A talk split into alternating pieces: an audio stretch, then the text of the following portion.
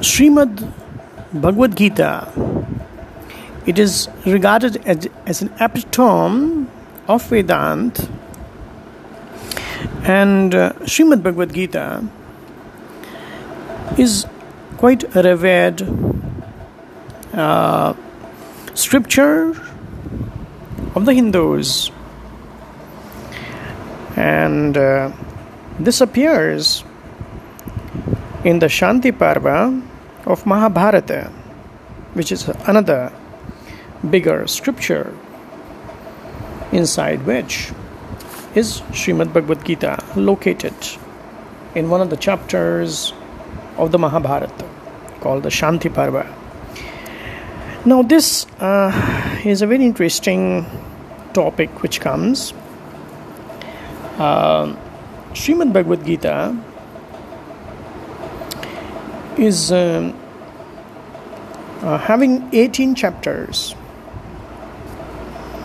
And in, in these 18 chapters, uh, the first six chapters are related to the smaller version, the Twampada, means the Jiva who is traveling in the transmigration, the samsara,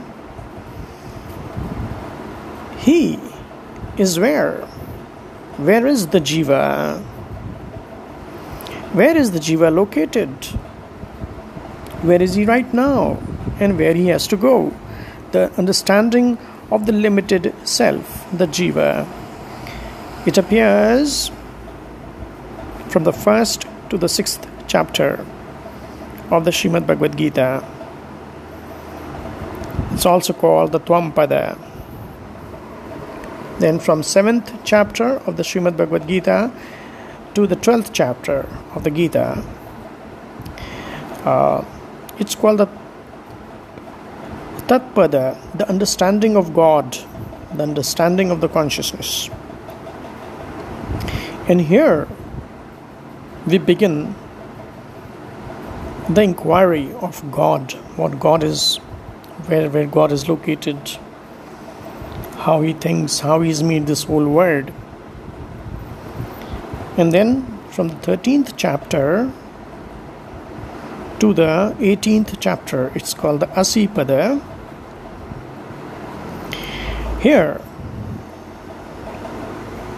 the Lord Krishna is talking about the unity of the limited and the unlimited being, the Jiva and the Ishvara, and how one can realize God, the unity of the whole universe. It is a great, indeed, a great dialogue between the Shishya and the Guru, the eternal dialogue between the Guru Shishya Parampara the tradition of the master, the preceptor, and his disciple. The master being Krishna Vande Jagadguru. The Lord Krishna is the master, and Arjuna is his disciple. In the midst of about to be started a great battle and even the war, Mahabharata. This comes is a gem of a Shastra, the most revered, the most respected, and the most famous, popular, and practical Shastra, scripture of the Hindus. Here we find a great topic of understanding where Arjuna, even though he's uh, ready to fight the war. He succumbs to a few uh, weaknesses of his mind, the delusions of his mind.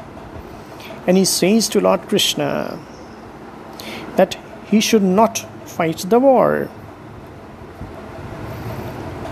But here comes the real Lord he is really interested in telling how, as to how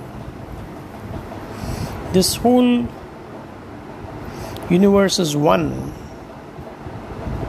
and you become my instrument. You become my instrument, O divine Arjuna, because I've already killed everybody. You just have to take up your bow and the arrow and which is just do your duty. Maye vaite purvata nihimeva nimittamatram bhavasavvisachan. In the great tradition of the Sanskrit language, this Hindu scripture is indeed a must for every human being because it is beyond the realm of one religion. It belongs to the spiritual equation of all human beings. And we must all strive to understand the great Bhagavad Gita. So I encourage all of you to please give a little a piece of your mind, a little of your valuable time to understand the great Bhagavad Gita, one of the from one of the oldest religions and the spiritual traditions of this world.